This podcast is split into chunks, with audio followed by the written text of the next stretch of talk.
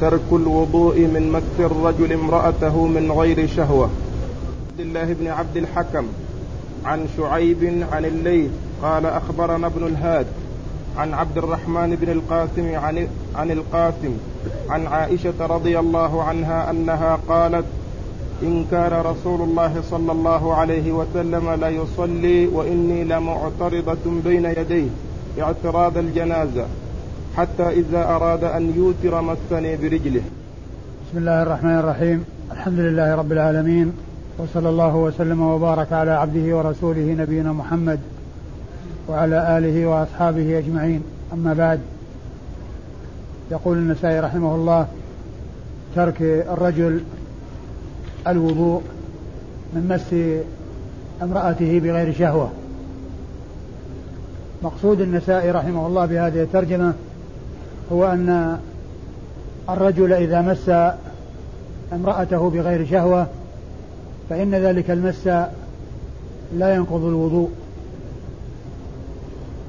وهذه الترجمة عقدها وأورد أحاديث تدل على مقتضى هذه الترجمة لأن الذي أورده تحتها هو حصول لمس في الصلاة. ومن المعلوم أن اللمس في الصلاة بعيد عن أن يكون بشهوة أو بقصد شهوة. فالترجمة التي عقدها ما أورده من الأحاديث مطابق لها من جهة أن اللمس في الصلاة بعيد عن أن يراد به شهوة. وإذا فهو غير ناقض للوضوء لأن النبي عليه الصلاة والسلام كان يمس أم المؤمنين وهو في صلاته وهو مستمر في صلاته فذلك لا يكون ناقضا للوضوء. لكن ليس معنى هذه الترجمة أن المس إذا حصل بشهوة أنه ينقض الوضوء. والمسألة خلافية. من العلماء من قال مس الرجل المرأة بمطلقة ناقض للوضوء سواء بشهوة أو بغير شهوة. ومنهم من يقول إنه ينقض إذا كان بشهوة. وإذا كان بغير شهوة فإنه لا يكون ناقضا للوضوء. فإنه لا يكون ناقضا للوضوء. والترجمة التي ذكرها المصنف أتى بها على هذا الوضع من أجل أن ما جاء في الأحاديث مطابق لها. من جهة أن النبي عليه الصلاة والسلام مس أم المؤمنين وهو في الصلاة. ومن المعلوم أن المس في الصلاة بعيد عن أن يكون فيه آه، شهوة أو إرادة شهوة.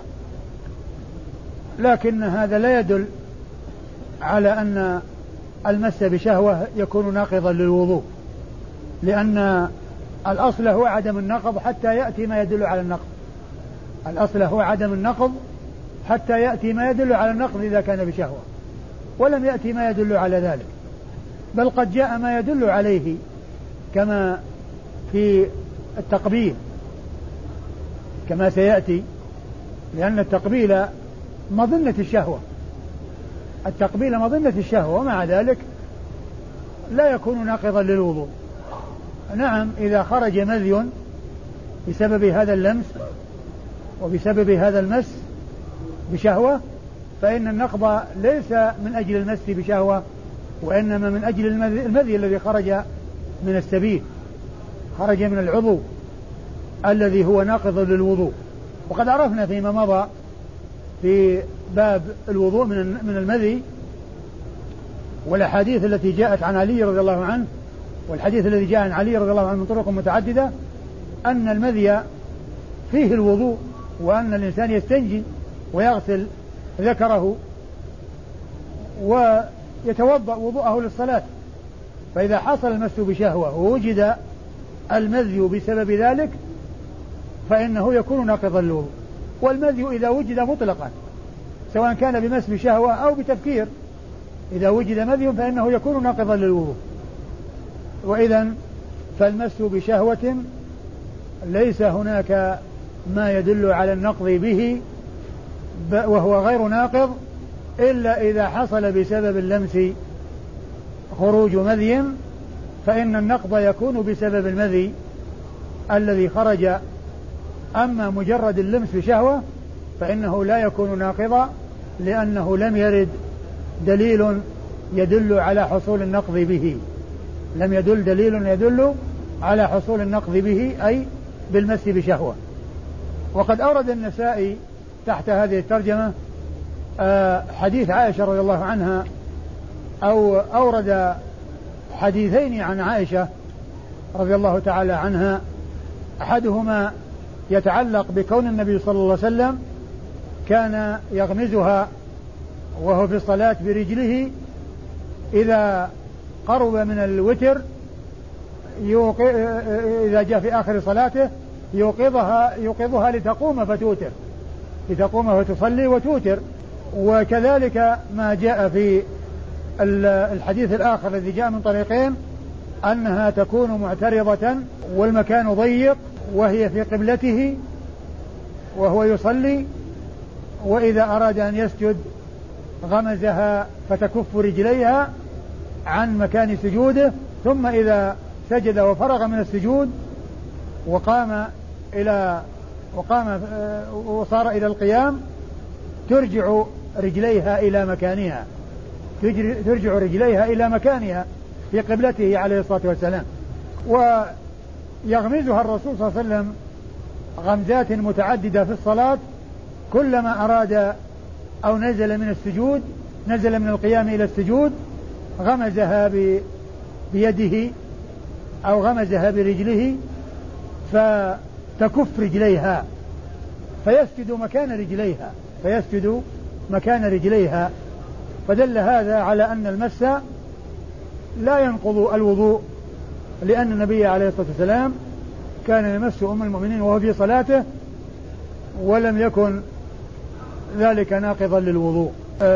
الحديث الأول وشو؟ يقول عن عائشة. عن عائشة رضي الله عنها أنها قالت إن كان رسول الله صلى الله عليه وسلم ليصلي وإني لمعترضة بين يديه اعتراض الجنازة حتى إذا أراد أن يوتر مثني برجله. والحديث يدل على أن عائشة رضي الله عنها كانت تكون معترضة أمام النبي عليه الصلاة والسلام وهو يصلي. وذلك لضيق المكان. فكان إذا أراد أن توتر غمزها برجله يعني حتى تقوم وتتهيأ للصلاة. تتهيأ للصلاة صلاة الليل أو للوتر الذي تختم به صلاة الليل. الوتر الذي تختم به صلاة الليل. وفي هذا بيان ما كان عليه الرسول الكريم صلى الله عليه وسلم من دعوة أهله إلى الصلاة وتنبيههم إلى ذلك وهو يدل على أن الزوجين يعين أحدهما صاحبه على فعل الخير وينبهه على ما يحتاج إليه من الأمور التي ينبه عليها للتقرب إلى الله عز وجل وفيه دليل على أن الجنازة عندما يصلى عليها تعرض أمام الذي يصلي عليها أنها تعرض وتكون معترضة. وقد جاءت السنة بأن المصلى عليه إذا كان رجلا يقوم الإمام عند رأسه وإذا كانت امرأة يقوم عند وسطها. وهذا من الأحكام التي تختلف فيها الرجال عن النساء. التي تختلف يختلف الرجال فيها عن النساء لأنه يوقف عند رأس الرجل وعند صدر المرأة وعند وسط المرأة. فالحكم في الجنازة عندما يصلى عليها أنها تعترض أنها تعرض. ولهذا قالت عائشة معترضة اعتراض الجنازة. يعني معناه أنها في قبلته كالجنازة التي يصلى عليها حيث تكون في القبلة. وفيه أيضا دليل على أن الإنسان إذا صلى وأمامه شخص نائم أنه لا يؤثر ذلك على صلاته لأن عائشة كانت نائمة وكانت ممتدة بين يديه عليه الصلاة والسلام فدل ذلك على أن كون الإنسان يصلي وأمامه شخص نائم قريب منه أن ذلك لا يؤثر عليه. وفيه أيضا دليل على أن الاعتراض غير المرور الاعتراض غير المرور المرور يمنع منه. والمرأة إذا مرت أمام المصلي جاء ما يدل على أنها تقطع الصلاة. المرأة والكلب والحمار قد جاء في ذلك حديث صحيح. وإن كان اختلف في معنى القطع إلا أنه يختلف عن الاعتراض. لأن الاعتراض والامتداد أمام المصلي وإن كان في مكان سجوده لا يؤثر ذلك. وهو يختلف عن المرور. فالمرور يمنع منه وكون الرجل أو الأرجل تكون ممتدة أو النائم يكون ممتدا أمام المصلي ولو كان امرأة أن ذلك لا يؤثر على صلاته. لا يؤثر على صلاته. ففيه فرق بين المرور وبين الاعتراض. فرق بين المرور بين يدي المصلي فإن المصلي يمنع منه والمرور ممت... والمار يجب عليه أن يمتنع من ذلك. وأما الاعتراض فإنه يختلف عنه. لأن عائشة رضي الله عنها تكون معترضة أمام النبي عليه الصلاة والسلام فتكف آه، رجليها. لكن الحديث الذي معنا فيه أنه كان يغمزها وهو في الصلاة برجله لتقوم للوتر. وهو دال على ما ترجم له المصنف من أن لمس الرجل آه، المرأة وهو في الصلاة أن ذلك لا يؤثر.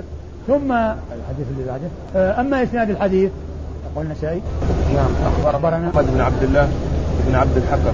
أخبرنا محمد بن عبد الله بن الحكم. ابن عبد الحكم. محمد محمد بن عبد الله بن عبد الحكم.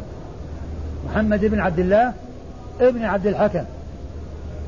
هذا الرجل ثقة وهو من شيوخ النساء وحده. خرج له النساء وحده. عن عن عن شعيب. عن شعيب عن الليث. نعم. وشعيب هذا ابن الليث بن سعد. شعيب هو ابن الليث بن سعد.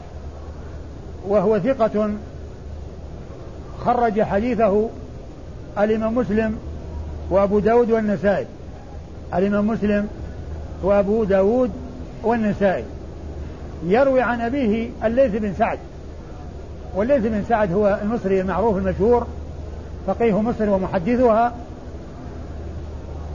والذي آه سبق أن مر ذكره مرارا وتكرارا وهو وحديثه عند أصحاب الكتب الستة وأحد الثقات الأثبات وحديثه خرجه أصحاب الكتب الستة الليث بن سعد المصري الفقيه المحدث معروف بالفقه ومعروف بالحديث. عن أخبرنا ابن الهاد؟ أخبرنا ابن الهاد وابن الهاد هو عبد الله هو يزيد بن عبد الله بن أسامة ابن الهاد ويقال له ابن الهاد لأن جده كان يوقد الطريق يوقد آه، آه، النيران في الطريق للدلالة على الطريق وللدلالة ولإرشاد الناس. فكان يوقد النار آه، ليهدي الناس إلى الطريق فكان يقال له ابن الهاد. كان يقال له أحد أجداده كان يهدي الناس بالنار التي يوقدها في الطريق فقيل له ابن الهاد لكونه كان يهدي الناس بالنار التي يوقدها حتى يعرف الناس حتى يعرف الناس الطريق. هذا هو سبب التلقيب بهذا اللقب. سبب التلقيب بهذا اللقب إيقاده النار في الطريق لهداية الناس إلى الطريق. وهو ثقة حديثه عند أصحاب الكتب الستة. وقد سبق أن مر ذكره فيما مضى. عن عن عبد الرحمن بن القاسم. عن عبد الرحمن بن القاسم. عبد الرحمن بن القاسم بن محمد بن أبي بكر الصديق. وهو ثقة جليل. قال عنه ابن عيينة إنه أفضل أهل زمانه وهو ثقة جليل وحديثه عند أصحاب الكتب الستة وحديثه عند أصحاب الكتب الستة. يروي عن أبيه القاسم يروي عن نعم نعم. يروي عن أبيه القاسم بن محمد. القاسم بن محمد بن أبي بكر. والقاسم بن محمد بن أبي بكر هو أحد الفقهاء السبعة المشهورين في المدينة. الذين مر ذكرهم مرارا وتكرارا. وأن وأن المدينة فيها في عصر التابعين سبعة معروفين بالفقه والحديث. وأحد السبعة القاسم بن محمد بن أبي بكر الصديق. وقد ذكرتهم مرارا وذكرت أن ابن القيم ذكرهم في أول إعلام الموقعين لأن ابن القيم في كتاب إعلام الموقعين عن رب العالمين بدأه ببيان الفقهاء في الأمصار في زمن الصحابة والتابعين ومن بعدهم. ولما جاء إلى المدينة وذكر الفقهاء فيها في زمن الصحابة ثم الفقهاء في زمن التابعين ذكر أن من الفقهاء فيها في زمن التابعين الفقهاء السبعة المشهورين في المدينة الذين صار هذا علما عليهم ويطلق عليهم. عندما تأتي مسألة اتفق عليها الفقهاء السبعة يقولون وقال بها الفقهاء السبعة. وقال بها الفقهاء السبعة. ذكرهم ابن القيم وذكر بيتين من الشعر يشتملان عليهم أو بالأخص البيت الثاني يشملهم والأول تمهيد. يقول فيه ابن القيم ولا أدري الشعر هل هو له أو لغيره إذا قيل من في العلم سبعة أبحر روايتهم ليست عن العلم خارجة. فقل هم عبيد الله عروة قاسم سعيد أبو بكر سليمان خارجة. وقاسم هذا الذي معنا هو أحد هؤلاء السبعة. إذا قيل من في العلم سبعة أبحر روايتهم ليست عن العلم خارجة فقل هم عبيد الله عروة قاسم. القاسم بن محمد ابن أبي بكر الصديق. وهو أحد الثقات الأثبات وحديثه عند أصحاب الكتب الستة. قاسم بن محمد. عن عائشة. عن عائشة. عن عائشة يعني يروي عن عمته عائشة. أم المؤمنين أم المؤمنين رضي الله تعالى عنها وأرضاها لأنه القاسم بن محمد بن أبي بكر. فهي عمته وهو يروي عنها وكثير الرواية عنها وقد مر ذكرها مرارا وأنها الصديقة بنت الصديق وأنها أكثر الصحابيات حديثا على, على الإطلاق ليس في الصحابيات. من هو مثلها؟ وهي أحد السبعة المعروفين بكثرة الحديث عن رسول الله عليه الصلاة والسلام من أصحاب الرسول صلى الله عليه وسلم رضي الله عنهم وأرضاهم. وحديثه عند أصحاب الكتب الستة. قال أخبرنا يعقوب بن إبراهيم قال حدثنا يحيى عن عبيد الله قال سمعت القاسم بن محمد يحدث عن عائشة رضي الله عنها أنها قالت لقد رأيتموني معترضة بين يدي رسول الله صلى الله عليه وسلم ورسول الله صلى الله عليه وسلم يصلي فإذا أراد أن يسجد غمز رجلي فضممتها إلي ثم يسجد. ثم ورد النسائي حديث عائشة وهو غير الحديث الأول لأن الحديث الأول يتعلق بغمزها لتقوم للوتر وهنا يغمزها لتكف رجليها يغمزها لتكف رجليها المعترضة في مكان سجوده ليسجد مكان رجليها ليسجد مكان رجليها. والمقصود منه أن اللمس لا ينقض الوضوء. لأن الرسول صلى الله عليه وسلم كان يلمس أم المؤمنين وهو في صلاته وهو مستمر في صلاته. فلو كان ذلك ينقض الوضوء ما فعله رسول الله. فدل فعله للغمز وأنه مستمر في الصلاة أن اللمس غير ناقض للوضوء. أن اللمس غير ناقض للوضوء. وعائشة تقول إنها كانت معترضة في مكان سجوده فإذا سجد غمزها فتكف رجليها فيسجد مكان رجليها فدل ذلك على أن الغمز وأن لمس المرأة لا لا يحصل به نقض الوضوء. وفيه ما في الذي قبله من جهة أن ال ال الإنسان كونه يصلي وأمامه شخص نائم أنه لا بأس به. ثم أيضا يدل على أن العمل في الصلاة إذا كان إذا كان يحتاج إليه ولو كان متكررا فإنه لا يؤثر لأنه كلما أراد أن يسجد كلما نزل من السجود غمزها.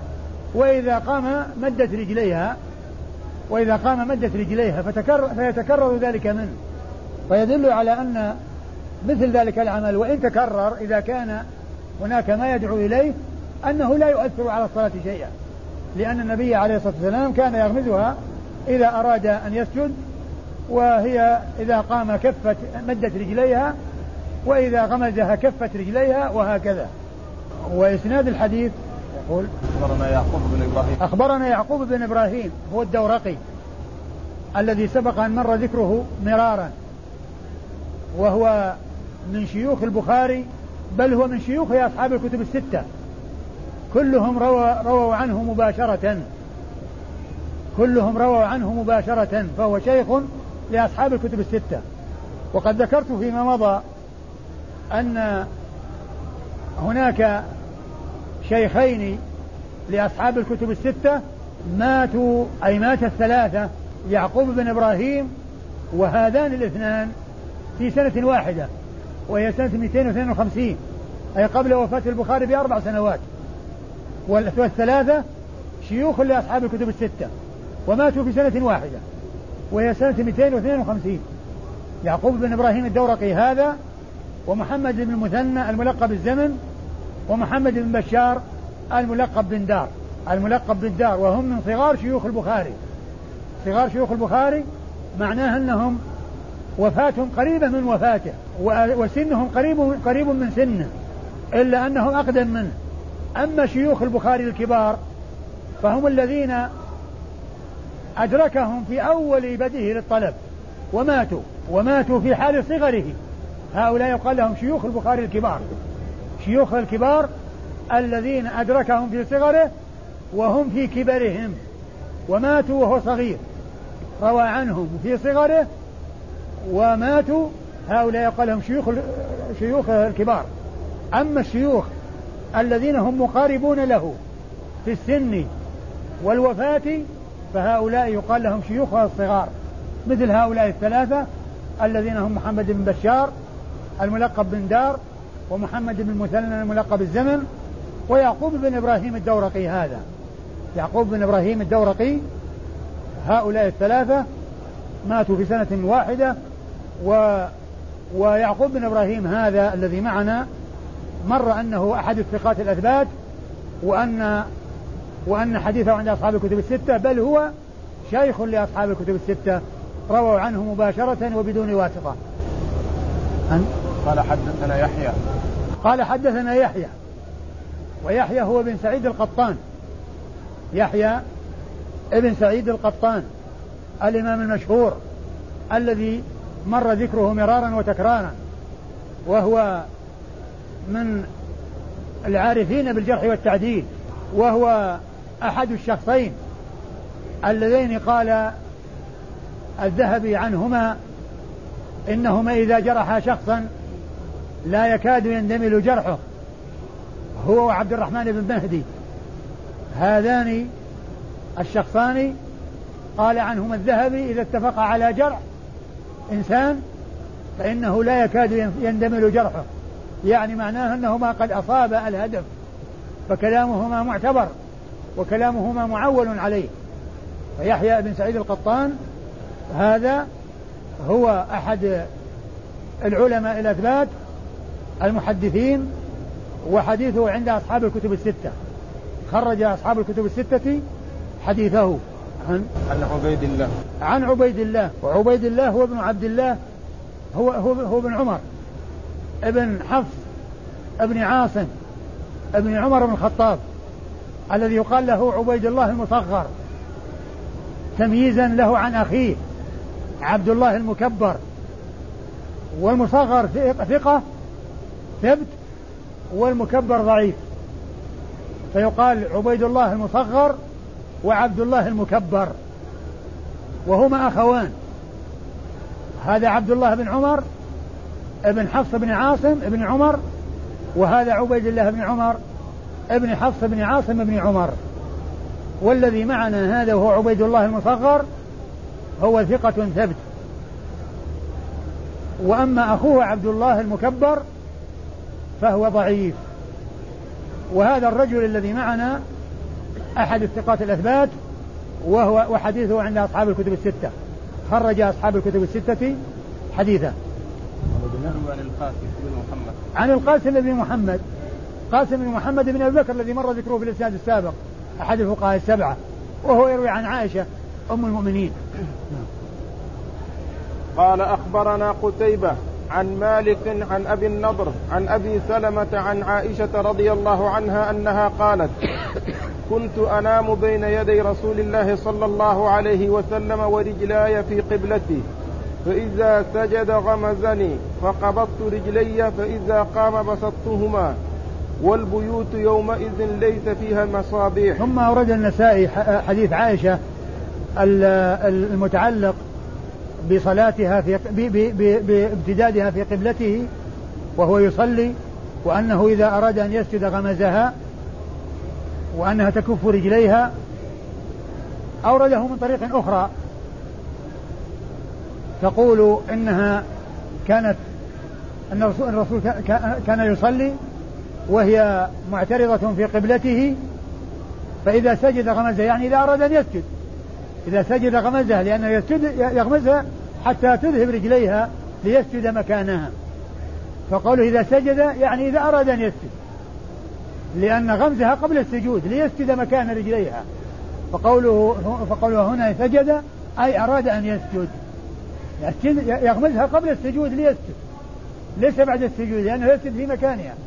فإذا سجد بمعنى أراد. يعني إذا أراد أن يسجد واتجه إلى السجود فإنه يغمزها فتكف رجليها. فإذا قام بسطتهما مدتهما أعادتهما إلى مكانهما. أعادتهما إلى مكانهما. وهو دال على ما دل عليه الذي قبله. وفيه زيادة اعتذار من عائشة لكونه يغمزها ويكرر غمزها بأن البيوت يومئذ ليس لها مصابيح. ظلمة ظلام. يعني ما كانت يعني هناك إضاءة بحيث أنها تنظر إلى الرسول صلى الله عليه وسلم إذا أراد أن يسجد. وبسبب الظلام وكونه ليس هناك مصابيح يحتاج إلى أن يكرر غمزها. كلما أراد أن يسجد كلما نزل من قيام يريد السجود يغمزها. فهي تعتذر, تعتذر لكونه يتكرر ذلك من في كل ركعة لأن البيوت ليس فيها مصابيح. وقولها يومئذ يعني يشعر بأن الأمر تغير وأن يعني كان هناك مصابيح فيما بعد. لأن قولها والبيوت يومئذ ليس فيها مصابيح يشعر بأنه آه قد حصل بعد ذلك آه وجود المصابيح ووجود يعني ما ما يحصل الاستضاءة به. يعني بما يحصل الاستضاءة به. وفي هذا دليل على أو إبطال لما لما يذكره الذين يغلون في الرسول عليه الصلاة والسلام حيث يقولون إنه لا ظل له وأنه يعني إذا ظهر في الشمس ما يطلع له ظل لأنه نور يعكس نور الشمس. فإن هذا من الغلو ومن الإفراط ومن الكلام بغير علم لأنه لو كان الأمر كما يقولون ما ما أحتاج إلى أن عائشة تقول البيوت ليس لها مصابيح. إذا كان يعكس نور الشمس وليس له ظل إذا كان يمشي في الشمس فكيف يكون في المكان المظلم وفي مكان فيه ظلام؟ ثم آه يعني عائشة لا تراه إذا أراد أن يسجد لو كان يعني أن أن آه له إضاءة أشد من إضاءة الشمس كما يقولون بمعنى أنه يعني ليس له ظل لأنه يعكس آه نور الشمس فلا يطلع له ظل من الجهة الأخرى. لو كان الأمر كذلك ما احتاجت عائشة أن تقول هذا الكلام وتقول البيوت يومئذ لها مصابيح وتعتذر. بل يكون مضيء تكون إضاءة شديدة ولا يحتاج إلى مصابيح ولا يحتاج الأمر إلى مصابيح. وتقول الأمر والبيوت يومئذ ليس لها مصابيح. ومما يدل عليه أن الرسول عليه الصلاة والسلام في حديث آخر كان هناك امرأة أو رجل كان فقده وقالوا إنه مات وأنهم دفنوه في الليل ويعني لامهم على ما حصل وقالوا كانت ليلة مظلمة فكرهنا أن نشق عليك. كانت في ليلة مظلمة. يعني في ظلام وما أرادوا أن يشقوا على الرسول. عليه الصلاة والسلام بكونه يذهب معهم للمقبرة في ليلة مظلمة.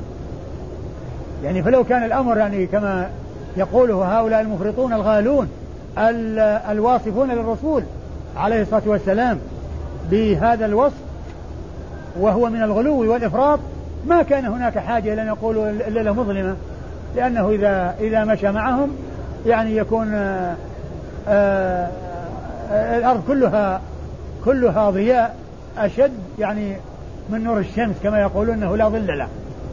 فهذا من الإفراط وهذا من الكلام بغير علم وهذا من مجاوزة الحد. والرسول عليه الصلاة والسلام ليس بحاجة إلى إلى مثل هذه الأوصاف التي آه، ما جاءت عنه ولم يأتي ما يدل عليها. وإنما هي إفراط وغلو فيه عليه الصلاة والسلام ما خصه الله تعالى به من الخصائص وما أكرمه الله تعالى به من الكرامات فيه الكفاية وفيه الغنية عن عن كذب الكذابين ووضع الوضاعين واختلاق المختلقين وإفك الأفاكين. ليس بحاجة إلى أن يختلق له وأن يتقول يعني وأن يتقول آه، أقوال آه، ما هناك ما يدل عليها. فيها غلو وإفراط وهو عليه الصلاة والسلام حذر من الغلو فيه والإفراط حيث قال لا تطروني كما أطرت النصارى ابن مريم. إنما أنا عبد فقولوا عبد الله ورسوله. فقولوا إنه عبد فقولوا عبد الله ورسوله. والله تعالى على كل شيء قدير. والرسول أهل لكل إكرام ولكل خير. لكن هذا ما ثبت. ولو ثبت أنه لا ظل له وأنه يعكس نور الشمس لوجب القول به ولوجب اعتقاده. لكن ما دام ما هناك شيء يدل عليه فإن هذا من القول بغير علم وهو من الرجم بالغيب. والاسناد الإسناد قال أخبرنا قتيبة. يقول أما في الإسناد أما الإسناد فيقول النسائي أخبرنا قتيبة وقتيبة هو ابن سعيد الذي كثيرا ما يأتي ذكره في الأسانيد. قتيبة بن سعيد بن جميل بن طريف البغلاني وهو أحد الثقات الأثبات وحديثه عند أصحاب الكتب الستة. حديثه عند أصحاب الكتب الستة. عن مالك. عن مالك ابن انس امام دار الهجره المحدث الفقيه صاحب المذهب المعروف المشهور الذي هو معروف بالفقه ومعروف بالحديث وحديثه عند اصحاب الكتب السته. عن؟ عن أبي النضر. عن أبي النضر أبي النضر هذه كنية لسالم بن أبي أمية المدني وهو ثقة حديثه عند أصحاب الكتب الستة وقد مر ذكره مرارا وتكرارا. عن أبي سلمة. عن أبي سلمة وأبو سلمة بن عبد الرحمن بن عوف.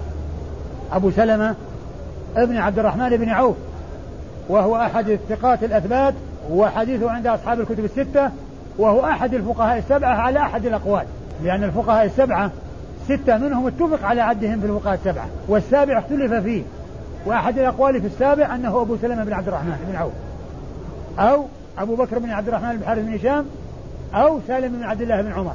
هؤلاء الثلاثة اختلف في عدهم السابع الواحد منهم السابع على ثلاثة أقوال. أما الستة الباقون فهو متفق على عدهم في الفقهاء السبعة. وإذا فأبو سلمة بن عبد الرحمن بن عوف هو أحد الفقهاء السبعة على أحد الأقوال الثلاثة في السابع من الفقهاء السبعة. عن عائشة. عن عائشة أم المؤمنين رضي الله عنها وأرضاها. وقد وهي التي صاحبة الأحاديث الماضية ومر ذكرها كثيرا. نعم قال أخبرنا محمد بن عبد الله بن المبارك ونصير بن الفرج واللفظ له. قال حدثنا أبو أسامة عن عبيد الله بن عمر عن محمد بن يحيى بن حبان عن الأعرج عن أبي هريرة عن عائشة رضي الله عنها أنها قالت فقدت النبي صلى الله عليه وسلم ذات ليلة فجعلت أطلبه بيدي فوقعت يدي على قدميه وهما منصوبتان وهو ساجد. قول رضاك من سخطك وبمعافاتك من عقوبتك وأعوذ بك لا أحصي ثناء عليك أنت وأعوذ بك منك لا أحصي ثناء عليك أنت كما أثنيت على نفسك. ثم أورد النسائي حديثا آخر لعائشة وفيه أن اللمس منها أن اللمس حصل للرسول صلى الله عليه وسلم منها وهو في الصلاة واستمر في صلاته وقد لمسته ولمست رجليه. وهما منصوبتان. وهو ساجد لله عز وجل في الليل. وهو دال على ما ترجم له النسائي من جهة أن مس المرأة بشهوة لا ينقض الوضوء مس المرأة لا ينقض الوضوء. والأحاديث الذي مضت المس فيها من الرسول صلى الله عليه وسلم وهو في الصلاة. وهذا فيها المس من عائشة له وهو في الصلاة. ولم آه واستمر في صلاته وقد لمسته. فسواء كان اللمس من الرجل للمرأة أو من المرأة للرجل في الصلاة ذلك لا ينقض الوضوء ولا يؤثر على الصلاة شيئا. ولا يؤثر على الصلاة شيئا. وكما ذكرت لمس الرجل للمرأة ولمس المرأة للرجل آه لا يؤثر على الوضوء شيئا. سواء كان بشهوة أو بغير شهوة. أما بالنسبة بغير شهوة فإنه آه هذه الأحاديث ذلك عليه. وأما بشهوة فإنه ما فإن الأصل عدم النقض ولم يأتي ما يدل على النقض. فإن الأصل عدم النقض ولم يأتي ما يدل على النقض. فالرجل إذا لمس المرأة لا ينتقض وضوءه بشهوة أو بغير شهوة والمرأة إذا لمست الرجل لا ينتقض وضوءها بشهوة أو بغير شهوة. نعم إذا خرج بسبب الشهوة آه مذي فإن النقض يكون للمذي كما ذكرت ذلك من قبل. وعائشة رضي الله عنها وأرضاها قالت فقدت النبي صلى الله عليه وسلم. يعني قامت استيقظت من الليل فلم تجده في فراشه فصارت تبحث عنه. فوقعت يدها عليه وهو يصلي. طبعا كان هناك ظلام وهو وهو يصلي. ولعل ذلك كان في المسجد لأنه لأن المسجد آه، متصل بالبيت ولا يصل بينهما إلا الباب. فقد يكون عليه الصلاة والسلام خرج من الحجرة وجعل يصلي في المسجد قريب من الباب وهي لما لم تجده آه، صارت تبحث وتتلمس في الظلام حتى وقعت يدها على رجلي النبي صلى الله عليه وسلم وهما منصوبتان وهو ساجد لله عز وجل يعني يصلي من الليل يصلي من الليل صلوات الله وسلامه وبركاته عليه.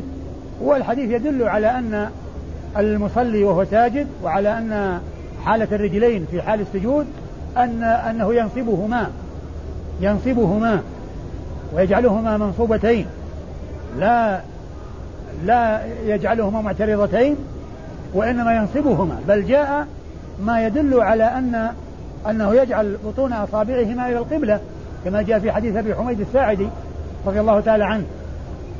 وإذا فالسجود يكون على الأعضاء السبعة ومنها القدمان ولا بد من تمكينهما و آه، والسنة أن يكون آه، أن تكون منصوبتين وأن تكون بطون أصابعهما إلى القبلة كما جاء في حديث عائشة هذا الذي فيه نصبهما وكما يدل على النصب وعلى كونهما إلى القبلة حديث أبي حميد الساعدي رضي الله تعالى عنه.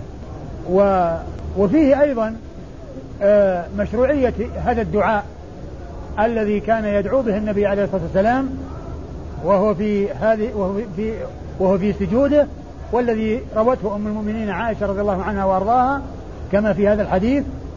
ومن المعلوم أن السجود هو أحد المواطن التي يكثر فيها الدعاء لأنه قد جاء في الحديث عن رسول الله عليه الصلاة والسلام أقرب ما يكون العبد من ربه وهو ساجد وجاء قوله عليه الصلاة والسلام أما الركوع فعظموا فيه الرب وأما السجود فأكثروا فيه من الدعاء فقمن أن يستجاب لكم. وأما السجود فأكثروا فيه من الدعاء فقمن أن يستجاب لكم. وإذا حرص الإنسان على أن يدعو بأدعية الرسول عليه الصلاة والسلام التي ثبتت عنه وهو, وهو في سجوده كما في هذا الحديث فإن هذا من أفضل ما يدعى به ومن أولى ما يدعى به ومن أولى ما يتخير من أدعية لأن دعاء دعا به الرسول عليه الصلاة والسلام في سجوده هو الدعاء الذي ينبغي أن يختار وأن يحرص عليه. ثم هذا الحديث آه، فيه استعاذة فيه آه، آه، مستعاذ به ومستعاذ منه. وفيه التعوذ بصفة من صفة وبفعل من فعل وبالله من الله. وذلك أن قوله عليه الصلاة والسلام في دعائه اللهم أن يعوذ برضاك من سخطك. استعاذ بصفة الرضا من صفة الغضب. بصفة الرضا من صفة الغضب. واستعاذ بفعل العفو من فعل العقوبة. واستعاذ من واستعاذ بالله من الله. لأن كل شيء هو من الله عز وجل. لا يقع حركة ولا سكون في الوجود إلا وهو بقضاء الله وقدره وبخلق الله وإيجاده. ما شاء الله كان وما لم يشاء لم يكن. فما يكون في ال... فما يكون من مخلوق حركة ولا سكون ولا نفع ولا ضر إلا وهو بخلق الله وبإرادة الله وبمشيئة الله. ما شاء الله كان وما لم يشاء لم يكن.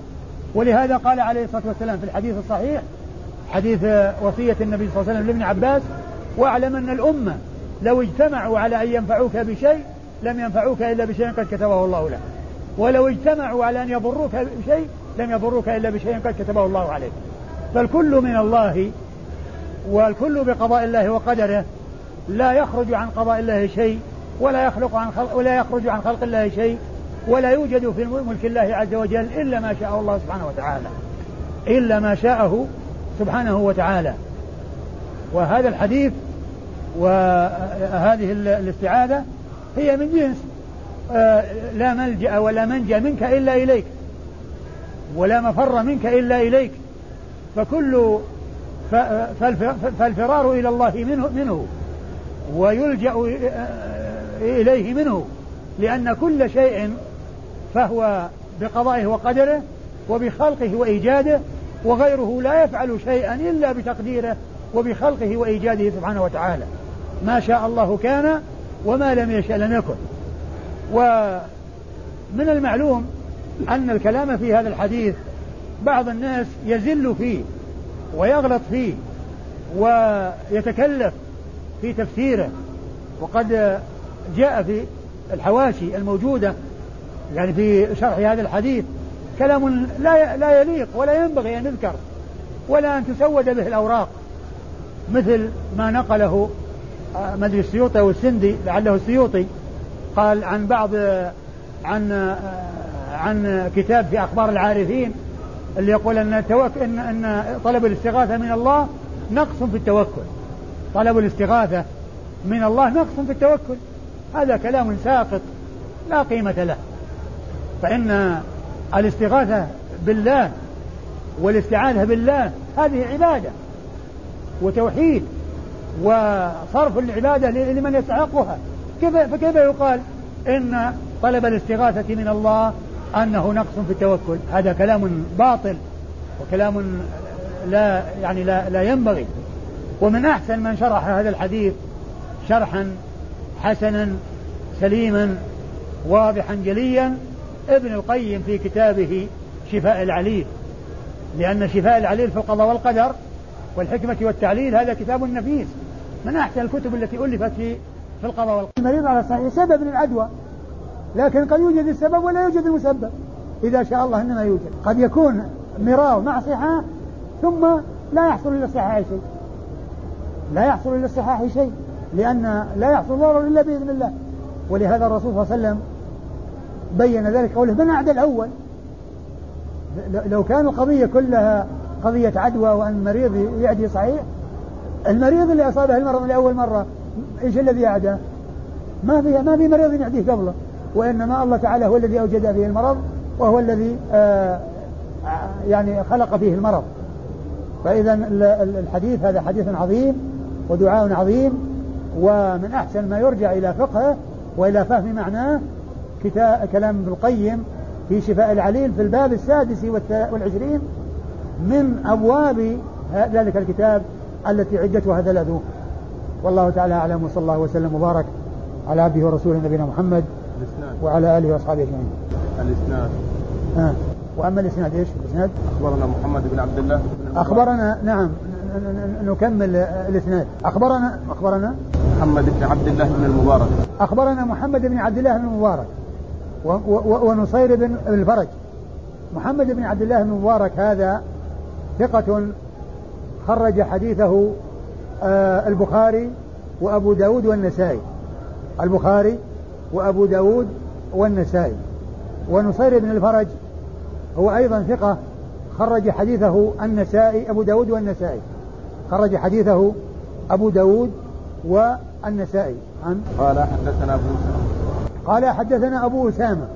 أبو أسامة هو حماد بن أسامة. أبو أسامة حماد بن أسامة وهو مشهور بكنيته وكنيته توافق اسم أبيه فهو حماد بن أسامة أبو أسامة وهو أحد الثقات الأثبات وحديثه عند أصحاب الكتب الستة.